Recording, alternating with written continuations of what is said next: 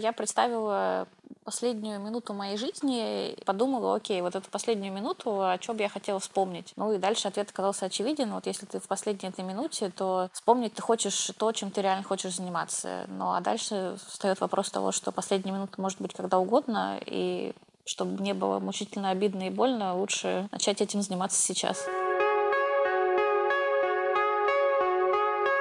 Вы слушаете подкаст «Тильда Паблишинг». Каждую неделю мы беседуем с людьми, которые выражают себя с помощью тильды. Сезон первый «Свое дело».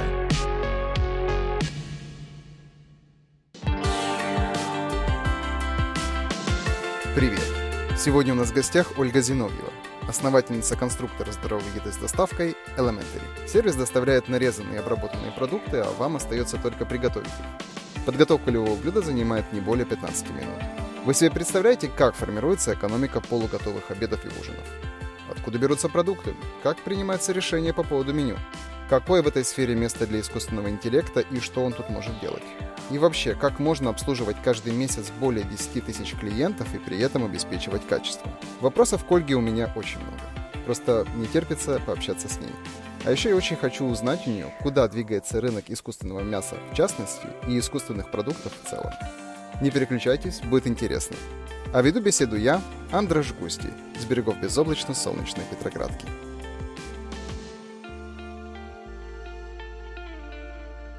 Ольга, здравствуй. Привет, Андраш. Где ты находишься? Дома. Имеется в виду в Москве или в каком-то другом городе? А, прости. Э, в Москве. Ага, отлично.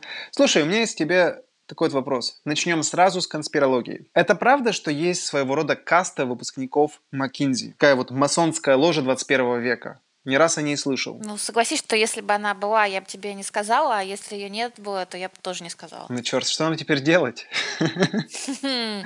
Придется сохранить секрет. Ну, давай так.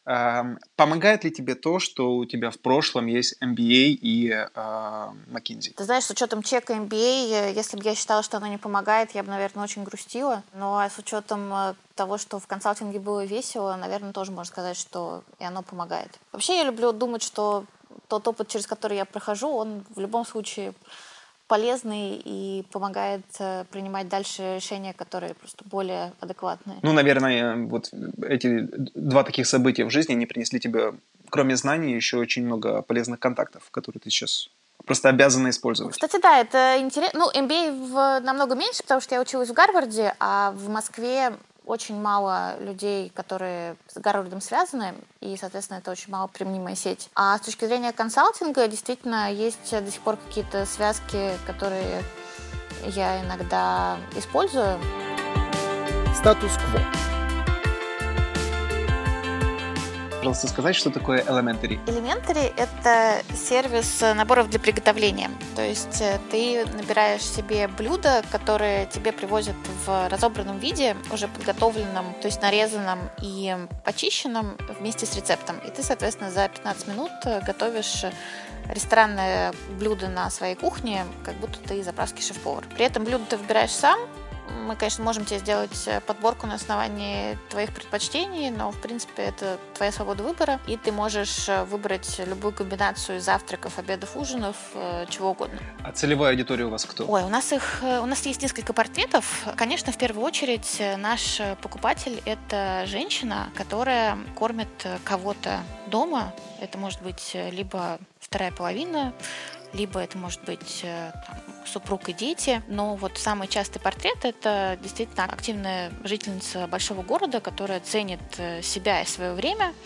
но при этом хочет сделать так, чтобы для своих близких обеспечить э, вкусную, разнообразную и качественную еду, так, чтобы это не занимало рабочий день в неделе, как это занимает, если делать это по-честному с нуля. Так. А еще какая категория у вас есть? А дальше начинаются все веселые категории. Вот, например, есть моя любимая, мне кажется, категория за пределами нашего ядра. Это то, что мы называем лояльные холостяки. Это люди, которые пишут сообщения характера Ох, спасибо, что я вас нашел. Теперь еще пять лет я могу не жениться. Слушай, так, а я в принципе слышал, что у вас большей популярностью пользуется так называемая обычная еда. Это э, греча, кура, макароны, котлеты. Это на самом деле так? Слушай, ну тут э, честно признаюсь, это все зависит от э, дохода клиентов. И давай, ну, мы можем, мне кажется, опять же честно сказать, что наша страна и даже Москва это не, не очень богатые регионы, и поэтому Конечно, люди, может быть, и хотели бы есть э, каждый день креветки, лосось и заедать кино, но это просто они, не, не они не могут себе позволить, не, соответственно, ни мы не делаем на основании этого базу своего меню, потому что у нас нет задачи сделать так, чтобы люди стали есть какие-то неземные продукты, а есть задача, чтобы на тот бюджет, который они и так привыкли тратить на еду, накормить их максимально разнообразно, качественно и так, чтобы для них это было по фану. Получается, что один покупатель у вас делает покупку в среднем на одну неделю. Ну, логично, да? То есть он делает закупку на неделю вперед. Какая тогда получается стоимость его корзины? Ну, смотри, у нас сейчас в среднем человек кладет в корзину 5 ужинов э, по две порции. Каждая порция это 400-500 грамм. И к этим пяти ужинам э, на там, двух-трех человек по практике он еще добавляет э, по статистике что-то из завтраков э, или обедов. И уже какая-то часть, не вся, что-то это там еще 2-3 обеда или завтрака. И меньшая часть клиентов добавляют десерты, салаты и какие-то вкусняшки, назовем их так. Это может стоить где-то от э, двух с половиной тысяч рублей. Соответственно, этой еды по практике хватает людям вот где-то на неделю на те приемы пищи, которые они привыкли дома потреблять. А доставка включена? Да, доставка у нас бесплатная от 2400 рублей. Понятно. Соответственно, у вас как раз вот э, вы подстраиваетесь под более-менее среднюю корзину. А lifetime value какой получается? Вот у одного хорошего такого. Слушай, ну я тебе не могу раскрыть точную цифру, но он э, в несколько раз превышает стоимость э, привлечения и равен нескольким десяткам э, тысяч рублей. Ну, соответственно, давай ну, вот на вопрос retention rate ваш ты сможешь ответить, наверное, да? Да, у нас больше 50% делают второй заказ. Ну, а дальше уже сильно улучшается кривая, потому что Третий и четвертый заказы делают уже там от 70 до 80 процентов э, людей. И по нашим э, э, персональным когортам, то есть это те когорты, где люди начинают подбирать под себя меню, потому что мы умеем там исключать ингредиенты, подбирать там что-то без острова или без там какого-то, под детское, не детское, в общем, все вот это, те люди, которые под себя подстраивают, из них до 40% остается через э, год. Ну, это отличный показатель. Да, это, в общем, то, что мы продаем инвесторам. Угу, угу. А, кстати, про инвесторов. Э, сколько у вас уже было раундов? У нас э, была такая философия немножко бутстрейпинга, то есть у нас было много раундов, я даже не знаю, сколько, наверное, мне кажется, как-то я читала их, по-моему, семь. Но суть их сводилась к тому, что мы каждый раз брали небольшой чек, там до, условно, миллиона наверное, миллиона двести, миллиона триста, может быть, долларов на то, чтобы добежать э, до какой-то понятной следующей точки. А начинали мы вообще с э, маленьких чеков, там 200 тысяч долларов э, на раунд, там 300 тысяч долларов на раунд. То есть такой, такой подход. И это какие-то фонды или частные инвестиции? В основном это частные инвестиции, это ангелы. Наш первый фонд-инвестор – это Сколково Ventures, который вложил в прошлом году. Клево. Я обязан задать этот вопрос. Деньги, которые вкладывали инвесторы, они успели отбиться или еще нет? Нет, э, еще нет. Э, мы сейчас э, до сих пор вкладываем в компанию в рост, и, соответственно, я думаю, что большинство инвесторов рассматривает свою инвестицию с точки зрения выхода и продажи своей доли для того, чтобы ее там, окупить и заработать, а не с точки зрения дивидендов. А операционно вы прибыльны? Операционно, да. Классно. Я не ожидал, честно говоря. Ну супер. Скажи, пожалуйста, кто ваши основные конкуренты? У нас сейчас в наборах для приготовления есть э, два основных конкурента. Первый это шеф-маркет. Ребята, которые в общем-то, открылись даже раньше нас. У них э, свои особенности продукта. И есть э, Яндекс Шеф. Это переименованная партия еды, которую, собственно, купил Яндекс. Так, подожди. Ну, это прямые конкуренты. А я так понимаю, что вы еще рассматриваете конкурентами магазины, и сервисы готовой еды. Да, конечно, если смотреть более широко, то понятие конкуренции в еде, оно сводится к тому, что все компании и все решения, которые могут э, решить мою задачу там поужинать, пообедать, позавтракать, они, в принципе, наши конкуренты. И тут э, условно кефирчик с шоколадкой купленные в каком-нибудь Дикси под домом, они ровно так же наши конкуренты, как и прямые компании, которые доставляют наборы для приготовления. С другой стороны, мы понимаем, что все-таки у человека есть разные сценарии в жизни, и вот мы претендуем на ту часть сценариев, в которой он э, готов э, вложить немножко своих сил для того, чтобы получить действительно качественную, разнообразную еду, которой он э, может гордиться. Окей. Okay. Собственно, это и есть УТП? УТП ну, Или не совсем? УТП, наверное, сводится к тому, что мы экономим, с одной стороны, время в, во всех его проявлениях, начиная от того, что там, не нужно ходить в магазин за этими продуктами, заканчивая тем, что вы готовите лазанью или том-ям за 15 минут, и при этом э, там, вам не нужно копаться в каких-то рецептах. Вторая часть УТП – это разнообразие, и здесь, наверное, это не только вопрос того, что разнообразно это вкусно, хотя, безусловно, это так, и с нами люди едят э, там, несколько сотен ингредиентов э, вместо 40, которые они обычно потребляют. Но это еще вопрос здоровья, потому что ну, клинически доказано, что разнообразная диета очень сильно определяет риски практически там, большинства хронических э, заболеваний. И также понятно, что в среднем в городе люди, к сожалению, не питаются разнообразно, а скатываются там к 70 блюдам, которые едят э, дома. Вот. И третья часть – это такая гибкость слэш персонализация. Третья часть УТП, она сводится к тому, что для как раз того, чтобы люди оставались долго в сервисе, очень важно, чтобы они могли под себя настроить э, то, что им приезжает. Скажи, пожалуйста, а есть в других городах или только в Москве? В Питере. Какие планы на экспансию? Вы есть в Питере? Да, Отлично. мы есть в Питере. Я сама родилась в Питере, мы есть в Питере. На самом деле недавно открылись, э, в марте да, буквально, что? и сейчас активно растем. А можешь рассказать, какие вот э, различия? Вот я с многими людьми общаюсь, и после Москвы многим в Питере местами непросто. Вот какое у тебя впечатление? Ты, ты имеешь в виду клиент? В чем отличие в клиентах? Клиенты и партнеры. Ну, партнеров в Питере у нас, э, честно говоря, только службы доставки. То есть мы здесь, наверное, просто не можем много чего рассказать. У нас нет опыта, потому что мы готовим все на едином производстве в Москве и просто дальше везем контейнером в Питер охлаждаемым. А с точки зрения клиентов, э, Пока, наверное, мы тоже не очень можем сказать, но, пользуясь случаем, могу попросить э, только прощения у питерских клиентов, потому что пока на них э, не все наши свойства, не все наши характеристики продукта действуют, то есть пока у них сильно меньше выбора, чем у московских э, клиентов, просто потому что это связано с нашими недосложившимися логистическими особенностями. А какие планы на экспансию? Ну вот пока мы хотим сделать так, чтобы питерцам было удобно, потому что мы видим активно растущий спрос в Питере, поэтому пока я бы сказала, что хотим сфокусироваться на Москве и Питере. Два города, два больших города. Получается, вот у вас 10 тысяч клиентов в месяц.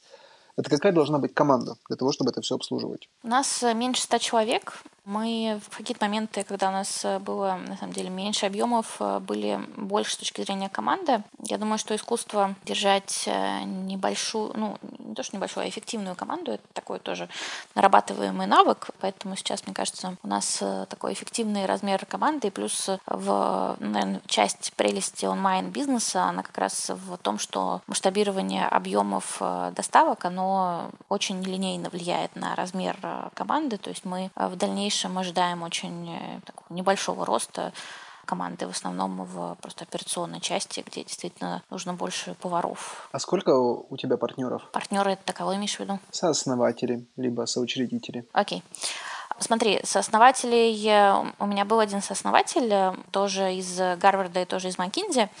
Он э, проработал с нами год, э, после чего понял, что как раз вот предпринимательская история это для него слишком рискованно и непонятно, и вернулся опять э, обратно в Маккинзи. Он в Бостоне сейчас работает.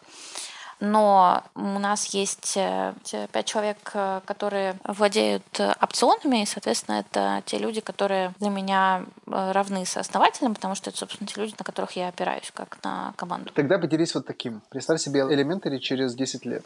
Что это за компания, чем она занимается? Ну, это компания, которая сохранила свое УТП, то есть она делает так, чтобы людям э, доставлять, э, неважно, через онлайн или через ритейл или еще как, каким-то удобным способом, такие решения в еде, которые удобные, экономят время, разнообразные и обеспечивают здоровье с точки зрения качества и разнообразия еды, и персональные под, э, под каждого клиента. Ну, хорошо, но при этом вы работаете в России, на всю Россию, на весь мир, не в России. Россия, Россия. Мы работаем в России, то есть я нашей текущей геополитической и экономической обстановке, мне кажется, что а, офлайн э, бизнес, а у нас все-таки большая часть офлайна, он э, имеет ограниченный, скажем так, потенциал развития за рубежом. То есть э, здесь, мне кажется, нужно фокусироваться на России и просто работать над расширением рынка сначала в самых крупных городах, потом в городах поменьше. Давай тогда перейдем к истокам. Истоки.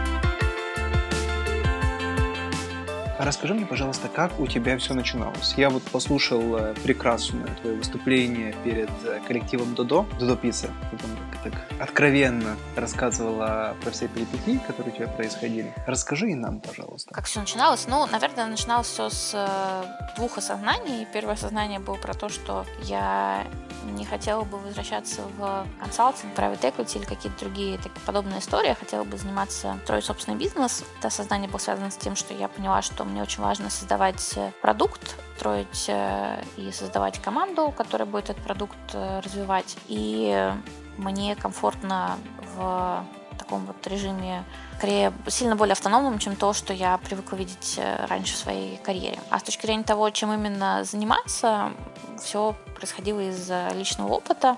Личный опыт свелся к тому, что я как человек, который никогда не готовил, в какой-то момент э, столкнулся с необходимостью готовить, причем э, там регулярно каждый день.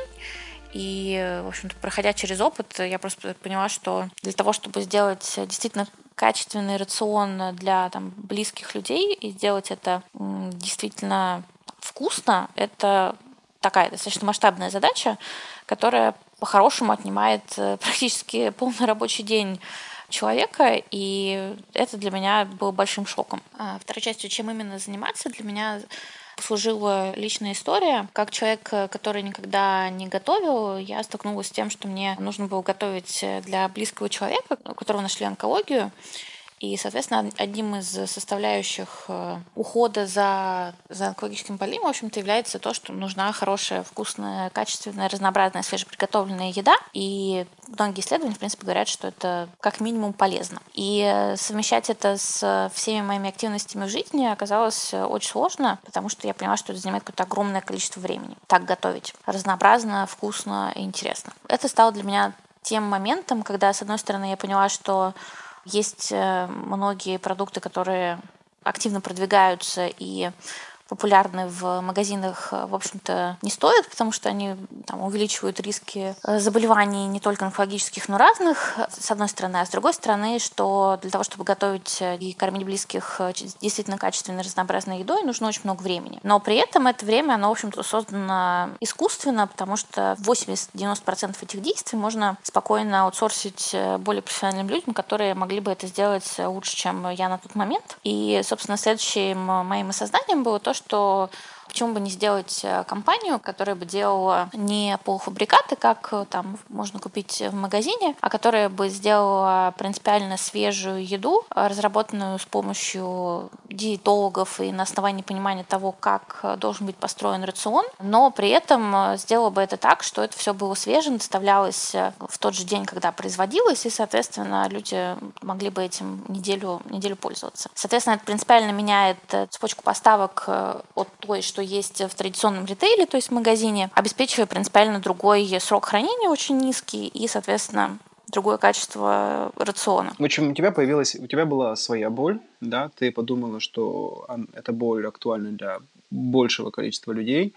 В России очень много конкурентов на тот момент даже не было. Тут ты начинаешь общаться с людьми про эту идею и как ну, ты человек совершенно без какого-либо предыдущего собственного бизнесового опыта, двигалась дальше. Нужны деньги, нужны люди, нужны специалисты, нужно делать собственное производство, нужно это все собирать. Эм, а ты еще и... Или ты беременная была потом. Ну, это, в общем, это не так важно. Важно, важно то, что вот у тебя вот появилась идея, и дальше-то что? Как, как ты двигалась дальше? Слушай, ну тут, мне кажется, моя бабушка всегда говорила, что глаза боятся, руки делают. Вот это основной принцип, э, мне кажется, в любом деле с высокой неопределенностью, потому что, да, понятно, что ничего не понятно, но именно это значит, что надо быстрее двигаться. Я на каждый момент э, пыталась есть слона по частям и разбить ближайший горизонт на там, те шаги, которые наиболее, кажется, принесут э, прогресс и просто их сделать. Потому что как только появляются конкретные шаги, то, в общем, жизнь становится проще, можно их делать и э, не волноваться. Как вы взяли и вот сделали свой цех первый? Что, что нужно для этого сделать? Мне кажется, мои родители просто устали от того, что мы используем их кухню. Но если с точки зрения... Извини, перебью тебя, кстати. Вы, вы, вы получали разрешение на готовку? На родительской кухне нет. Так. Ага. Но хочу сказать, что у нас эм, информированное законодательство про реформирование, то есть э, не нужно никакое разрешение, вы должны проинформировать соответствующие органы о том, что у вас есть производство, и, соответственно, дальше это производство проверить и там сертифицировать, да. да. Серьезно? Да. Вот, так, в общем, родителям надоело, и они говорят, открывайте цех. Мы, ну что мы сделали в этот момент? Мы, на самом деле, опять же, были крайне беспечны, мне кажется, потому что мы просто ездили по городу, искали помещения, заходя в разные рестораны, в рестораны, там, какие-то общепиты, у нас была идея того, что пока мы не доросли до какого-то там самостоятельного э, производства, и мы просто не очень понимаем, сколько нам, говоря, метров надо, то и, и не можем утилизировать его там на 100%, потому что понятно, что у нас пока немного заказов. У нас была идея того, что нужно у кого-то снять в субаренду и, соответственно, что-то вот как-то там делать. И мы действительно нашли через знакомых просто ребят, которые занимались кейтерингом, и, соответственно, у них просто э, взяли в субаренду часть э,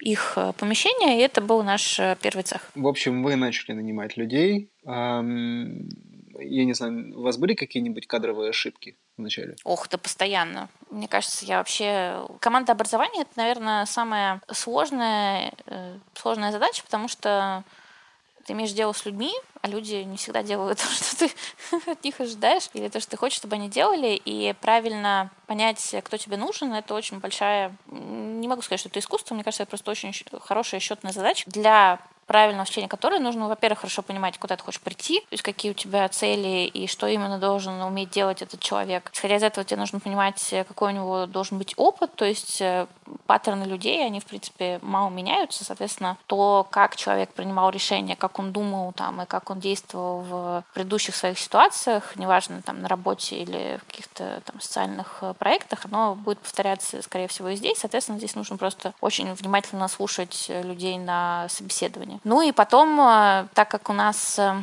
бизнес, который э, изобретает новый вид того, как вы там дома готовите, то оказалось, что многих профессий просто нет. И некоторые, некоторые люди, они уникальны в том плане, что, ну, наверное, там такого человека нет больше там нигде. Ну или, может быть, есть еще у наших прямых конкурентов. И понятно, что когда ты нанимаешь человека на профессию, которой нет, то тебе тоже нужны люди с э, некоторой долей предпринимательского духа. И с одной стороны, а с другой стороны, тебе нужно понять, э, что окей, они по профессии, например, у нас вот есть э, один в продуктовой команде есть люди, которые, например, пишут рецепты так, чтобы их э, можно было приготовить за 15 минут, так, чтобы любой человек их понял, и так, чтобы это было там как коротко. Ну вот на такую позицию было непонятно совершенно, как найти человека, но в итоге мы его нашли, просто поняв, какого рода человек, э, скорее всего, такое полюбит. Значит, у вас есть деньги, у вас вы понемножку набираете людей.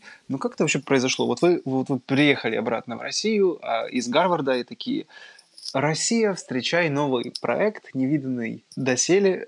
И все такие, вау, конечно, бери, бери мои деньги. Э, это то, как, это то, как я думаю, что будет. Мне кажется, в эти моменты нужно рисовать такие картинки ожидания реальности. А как было? А как было? Ну, было так, что мы запустились, и ничего не произошло. Мы поняли, так. что нужны маленькие шаги к победе, но вот так, чтобы каждый из них э, приносил какой-то конкретный результат. И, конечно, мы стали тестировать ага. первые так клиенты. Что вы сделали? Откуда первые были? Слушай, мы очень, опять же, бабушкиными методами, мы написали рассылку по всем, кого знаем, что, ребята, вот есть такая тема, можем привести вам, вам э, у нас тогда были только ужины, там, столько-то ужинов за столько-то денег. Откликнитесь! будет хорошо. Ну, самое интересное, что люди откликнулись. Так появились наши первые клиенты. Потом мы попросили блогеров э, с нами про нас рассказать, нескольких. Потом мы стали запускать уже какую-то рекламу в там, социальных сетях. Потом, мне кажется, в какой-то момент про нас написала афиша. Это была какая-то такая первая публикация, которая на тех масштабах давала прирост в клиентах, то есть действительно люди узнавали, им было интересно, и они заказывали. А что сейчас из рекламных инструментов э, у вас работает хорошо? Лучше всего социальные сети. Да ты что? Ну, помимо, понятно, органики. Ну, в смысле, там, сарафана. То есть понятно, что всегда, всегда, всегда лучшие клиенты те, которые приходят от друзей потому что им, им, им уже продали, им, по сути, не надо ничего объяснять, э, он уже все увидел, а, все понял, просто им надо удобно заказать. А в соцсетях э, процесс сложнее, то есть тебе нужно объяснить человеку концепцию, что это такое, зачем ему это надо, а, нужно объяснить, э, как, как заказать и там вообще что бывает. А, ну и нужно, чтобы вообще захватить его внимание, потому что сейчас у нас внимание, мне кажется, становится все более дорогим ресурсом. Сколько раз хотелось бросить? Я просто такой человек, у которого, если захочется бросить, то я брошу, поэтому пока не хотелось. У тебя ребенок? Сейчас, подожди.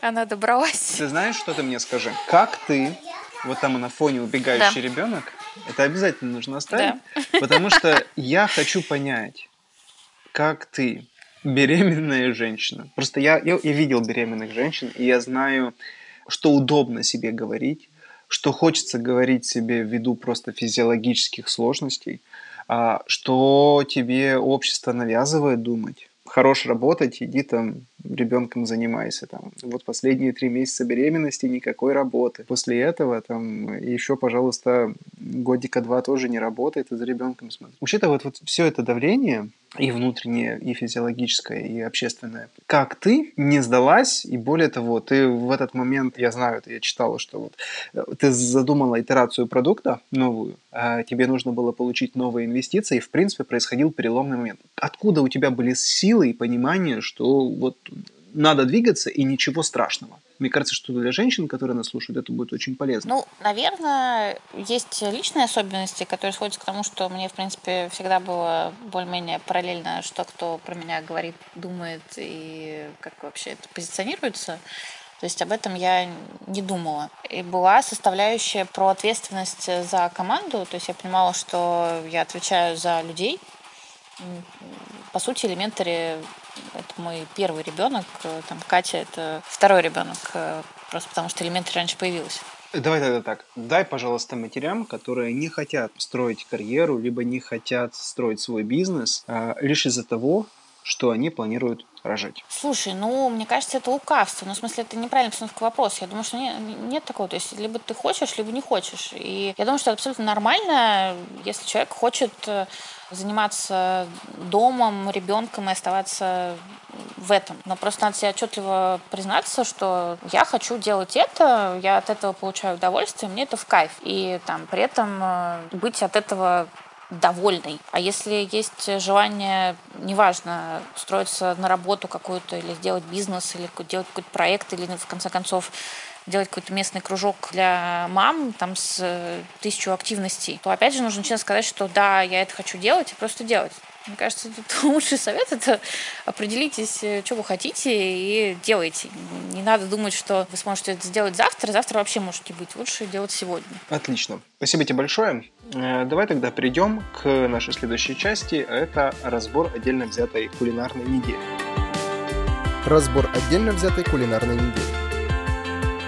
Мне на самом деле очень интересно узнать, что там на самом деле происходит. Вот я как... Э, давай вот смоделируем ситуацию. Я, покупатель, зашел на ваш сайт и удивился разнообразию, насобирал себе корзину. Оплатил и отправил данные вам. Что происходит на бэкэнде? Бывает два случая. Если ты собрал корзину из стандартных блюд, не указав там какие-то другие свои предпочтения, то есть, например, ты можешь сказать, что не знаю, в удоне с курицей ты вообще не хочешь курицу, а э, заменить ее нужно на какое-то другое мясо, или ты мог сказать, что, не знаю, тебе не нравится азиатский соус, поэтому нужно приготовить для тебя какой-то другой соус.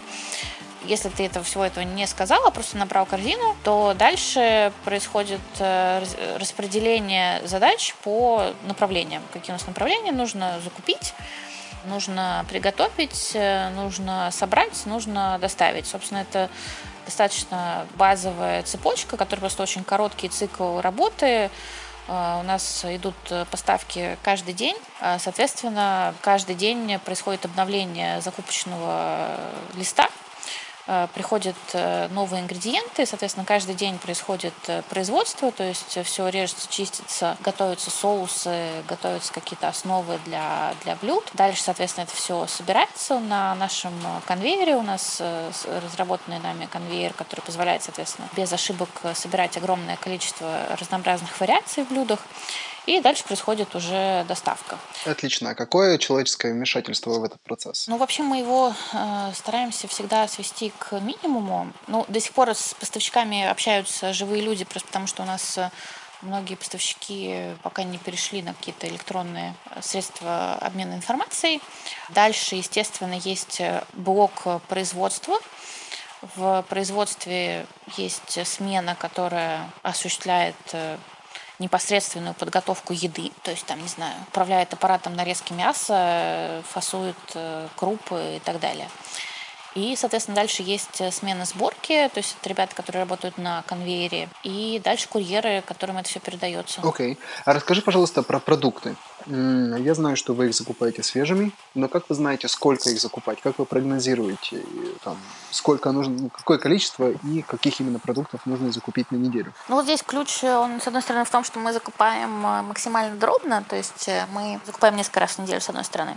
Э, с другой стороны, нам помогает то, что у нас э, модель, где все-таки главная роль принадлежит э, регулярным клиентам, которые подписываются и у которых, соответственно, запланированы доставки. То есть мы, условно, сегодня знаем, что там в субботу и воскресенье такое-то количество человек получит такие-то меню они, соответственно, создают э, ту подушку, которая, которую мы знаем, что купить. И дальше есть э, заказы, которые приходят э, там сегодня, и при этом люди хотят их получить послезавтра. Мы очень редко делаем, когда что-то на завтра, то есть у нас обычно это послезавтра. Это мы уже прогнозируем на основании там, модели статистики. За счет того, что это просто небольшой процент заказов, а наибольшее количество заказов это все-таки постоянные объемы, то мы сводим остатки ну, там, к пограничным с нулем э, значениям. Да ты что? Даже так?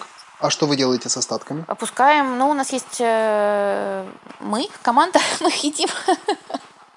Ну, серьезно, у нас есть столовая, мы просто из них готовим. Ага, понятно, хорошо. Я думал, вдруг вы делаете какую-то социальную программу с этим. Я еще слышала, что у вас... Ты знаешь, да? социальную программу мы... Э, у нас есть э, такое интересное сотрудничество на праздниках, так как люди на праздниках, на новогодних и на, на майских уезжают то мы работаем с э, «Подари жизнь», и те люди, которые хотят, они могут просто свои доставки передать э, туда, и мы там, соответственно, с ребятами договариваемся и развозим их, э, кому это кому это нужно и поможет. А, скажи, пожалуйста, а вот как соотносится именно денежная цена для клиента, если сравнивать купил и приготовил сам и купил э, в Elementary? Ну, мы обычно сравниваем с э, супермаркетами типа перекрестка, но с точки зрения ценового уровня. Соответственно, если и мы закупаем, собственно, набор продуктов, э, которые нужны для того, чтобы приготовить. Ну, понятно, что если ты будешь закупать э, полный набор продуктов, то тебе, естественно, в перекрестке будет дороже, потому что тебе придется там купить целую банку соуса,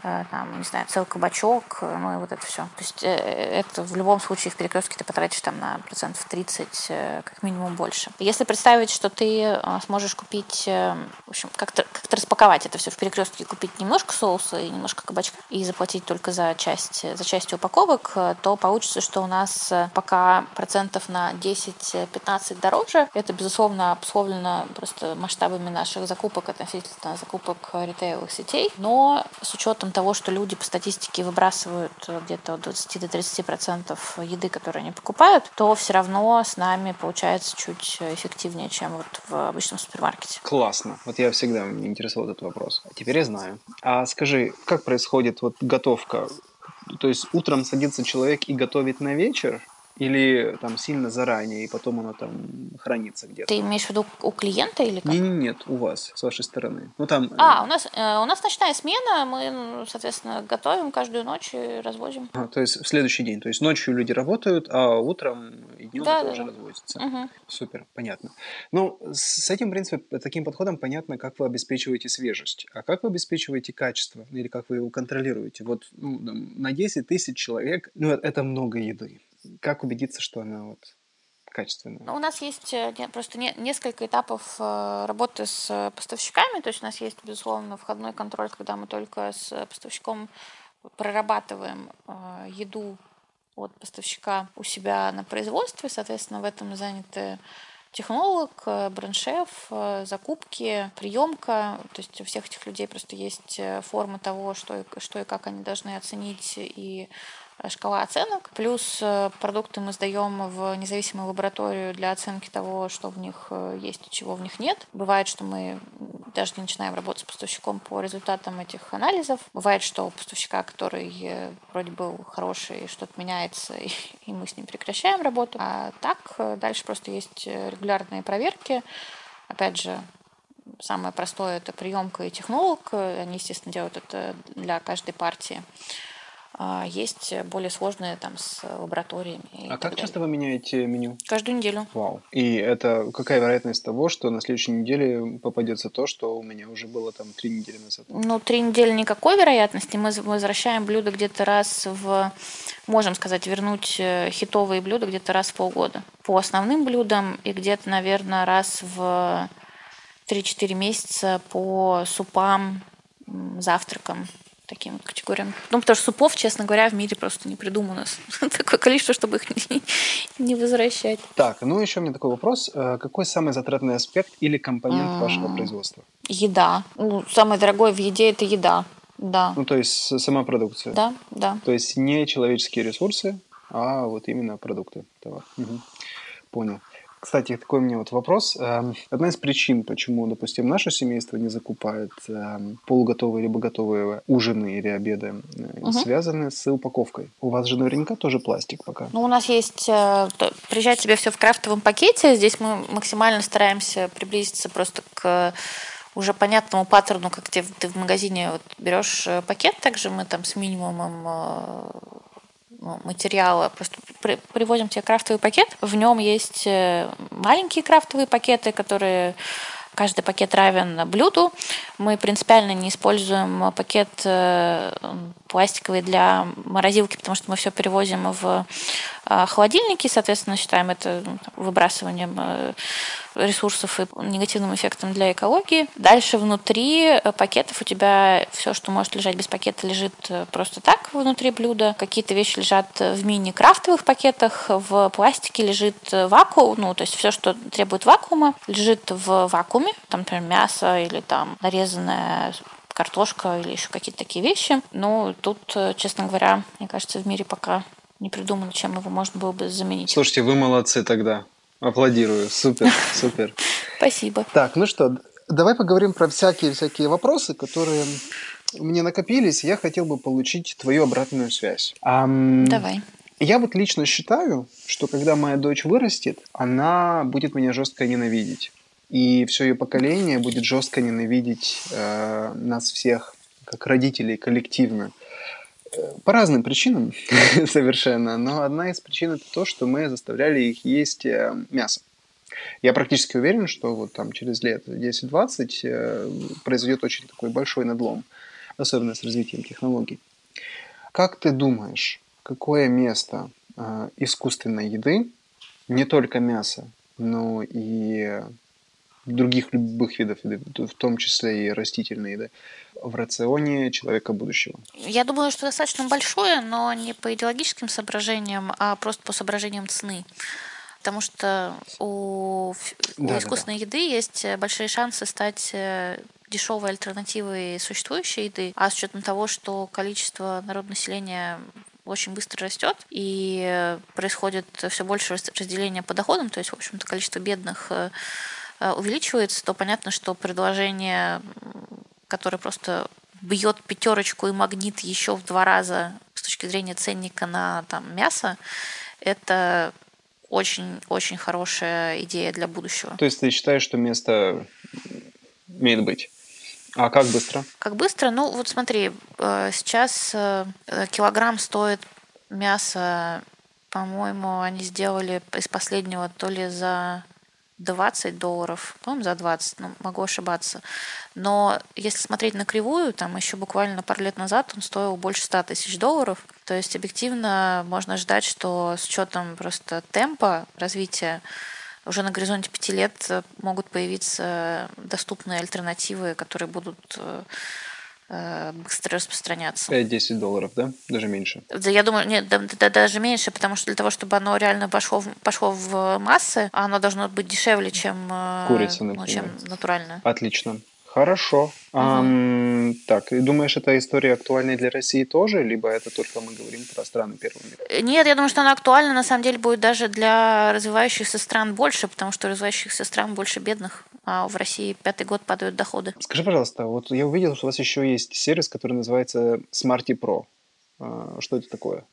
Smarty Pro – это наша готовая еда, ее основное, основное отличие от конкурентов – это то, что ты можешь ее персонализировать э, под себя. Опять же, ты можешь принести либо список рекомендаций диетолога, либо список рекомендаций тренера, либо длинный список от врача, ну, либо просто сам сказать, как ты видишь э, свое питание для похудения, ну, либо, понятно, можно все это делать, довериться нам, и мы, соответственно, сделаем тебе меню в готовой уже еды, которую нужно будет только разогреть, которая опять же, можно выбрать э, только те приемы пищи, которые нужны. Отлично. Давай тогда перейдем к блиц-опросу нашей завершающей рубрики. Блиц-опрос. Я сейчас давай скажу. У нас есть рубрика, называется «Блиц-опрос». Вопросы относительно короткие, отвечать на них можно тоже коротко, но не обязательно, как посчитаешь нужным. Первый вопрос. Что для тебя деньги? Давай так. Сейчас для меня деньги — это способность э, обеспечить э, там, минимально приемлемый уровень жизни, но я бы хотела, чтобы деньги стали инструментом э, развития. Ты зарабатываешь деньги или меняешь мир? Ох, точно меняю мир. Ты счастлива? Почему? Да, потому что, подумав, я не могу себе представить э, других дорог, э, которые я бы ценила больше. Чем должен заниматься человек? Тем, что его по-настоящему радует. Бизнес должен быть по фану? Если да, то что это для тебя значит? Да, должен быть, но для меня это, мне кажется, возвращается к вот нашим ценностям. То есть я должна чувствовать, что развиваюсь я и развивается команда. А я должна чувствовать, что мы находим эффективные какие-то классные решения. Я должна чувствовать, что масштаб э, растет и, соответственно, есть, э, есть за что бороться. Как-то так. Как избавиться страхов перед ярким, но рискованным когда есть скучное, но стабильное рядом? Просто прыгнуть. Не надо избавляться, можно просто прыгнуть. Дай, пожалуйста, напутствие тем, кто хочет изменить мир или выразить себя через собственное дело, но еще сомневается. Мне кажется, это логично. Сомневаться ни к чему не ведет. А, ну тут э, я могу рассказать свой пример. Я представила последнюю минуту моей жизни э, перед смертью и подумала, окей, вот эту последнюю минуту, о чем бы я хотела вспомнить. Ну и дальше ответ оказался очевиден. Вот если ты в последней этой минуте, то вспомнить ты хочешь то, чем ты реально хочешь заниматься. Ну а дальше встает вопрос того, что последняя минута может быть когда угодно, и чтобы не было мучительно обидно и больно, лучше начать этим заниматься сейчас. Почему вы выбрали Тильду для разработки своего сайта? Ну, мы на самом деле попробовали разные инструменты и поняли, что Тильда, с одной стороны, решает э, задачу быстрого создание лендов, которые могут э, а, быстро тестироваться, и, в общем, этот весь цикл становится очень коротким, потому что можно собрать э, там, человеку, продуктологу, который решает еще тысячу задач помимо создания лендинга. С одной стороны, потом мы убедились в том, что мы можем использовать Тильду для того, чтобы делать э, большое количество страниц, э, которые мы используем для уже маркетинговых инструментов. То есть там огромное количество статей у нас залито на Тильде, блок у нас на Тильде. И это тоже все создается быстро, быстро и практично. А, ну и, наконец, я знаю, что мы обращались к вам э, с какими-то запросами на кастомизацию там, того, что нам надо было. Вы на них там, ответили и пошли навстречу, что ну, тоже для нас всегда такой хороший, хороший знак того, что это тот партнер, с которым хочется работать. Отлично. Ольга, спасибо тебе большое за разговор. Было очень интересно узнать, как изнутри работает ваш сервис. А я желаю тебе и твоему бизнесу, чтобы доход россиян наоборот возрастал, чтобы больше и больше людей могли воспользоваться вами, и чтобы вы были актуальны в любом населенном пункте России, и чтобы вы были везде. Спасибо, Андрюш, это отличное пожелание. Спасибо, что послушали этот выпуск. Напомню, что в гостях у нас была Ольга Зиновьева, основательница сервиса Elementary. А с вами был подкаст Тильда Паблишинг и я, его ведущий Андрей Густи, с берегов безоблачно-солнечной Петроградки. Продюсер выпуска Лара Глебова. Аудиосопровождение предоставлено сервисом Fuel. Каждую неделю мы беседуем с людьми, которые выражают себя и строят свой бизнес с помощью Кильды. Создавайте впечатляющие истории и публикуйте их онлайн. До новых встреч! Слушайте в следующем выпуске. Мафиози стали требовать с меня этот миллион рублей, и пришлось нанимать телохранителя. Милый образ хипстера с домом на дереве, стихи, шляпа, циферблат. Вот. Я вынужден был ходить с телохранителем, потому что не угрожали.